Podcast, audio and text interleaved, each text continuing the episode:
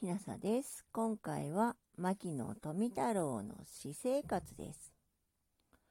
私は元来酒屋の一人息子として応用に育ってきたので、15円の月給だけで暮らすことは容易ではなかった。牧野は100円の金を50円に使ったと笑われることがある。植物学90年。食うために仕方なく借金を続けた。そのために毎月利子の支払いに苦しめられた。知った釣りにはたびたび見舞われた。私の神聖な研究室を蹂躙されたことも一度や二度ではなかった。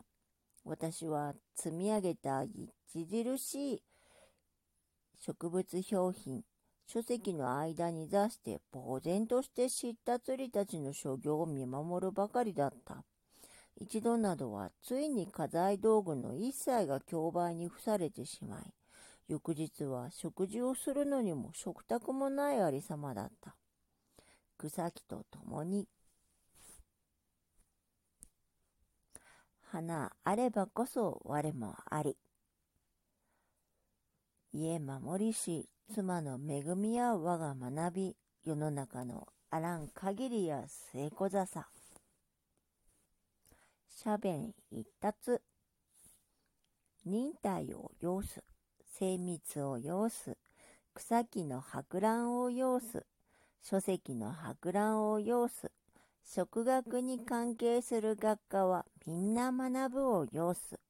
幼少講ずるを要す。臨在者は食学者たるを得ず。ことごとく少量閲読を要す。財を惜しむ者のよくなすのところにあらざるなり。詳細緻密にして遠く和漢の書物に絶唱すればなり。永久百世の論とするに足らざるなり。財を投ぜざれば書籍、機械など一切求むるところなし、故に曰く、財を惜しむ者は林学食学者たるを得ず。この乱山の本草項目啓蒙には4種の版がある。植物集説。長く通したわがまま気まま。もはや年貢の納め時。植物集節。私のズボラは、たちの悪いズボラではない。一方でズボラと見えるときは、必ず一方で接近して、持ち前の凝りさを発揮しているときである。ちょうど天秤のようなもので、一方の下がったときは必ず一方が上がっている。その真相を同見する命がなく、むやみに私をズボラな人間とけなしつけるのは、その一端を見て、全貌を知らざる悲壮の観察である。植物集説。さて、毎度誠に恐縮ですが、山桃の葉を10枚くらい、また右の苗の虚子のある葉が得られますなれば、これも10枚くらいお願いいたします。山もがし、小判餅、黒バイ、ビロード紫の葉もお願いしたいと存じます。さて、私はこの頃、この葉を集めています。つきましては、ヤマモガシの葉を10枚くらいご採集お送りくだされば、大幸の至りに存じます。ご面倒ながらどうぞよろしく。山桃の葉もよろしく。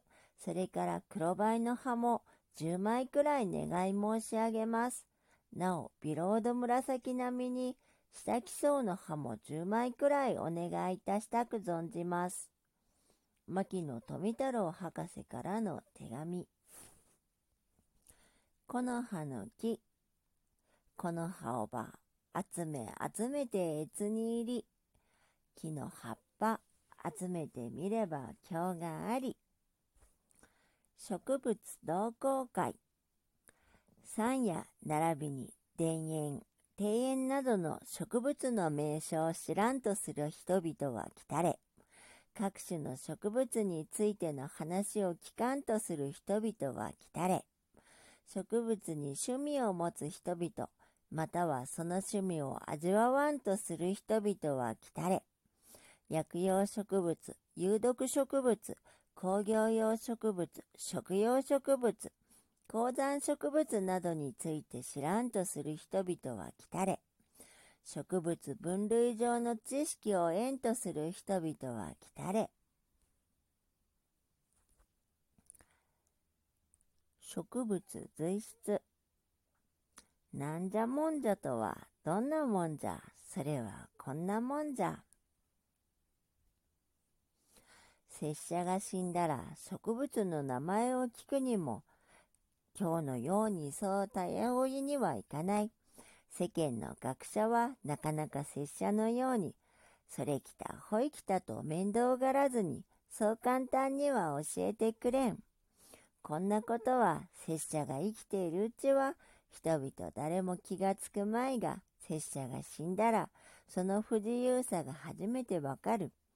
牧野先生が生きていればなぁ、との単性を発する時が今に来るから、まあ見てごらんなさい。趣味の植物採集。牧野日本植物図鑑。じゃがいもについて、世間普通にこれをバレー書とするは大なる誤りになり。牧野富太郎え、私生活でした。もし聞いていらっしゃるのが夜でしたら、よく眠れますようにおやすみなさい。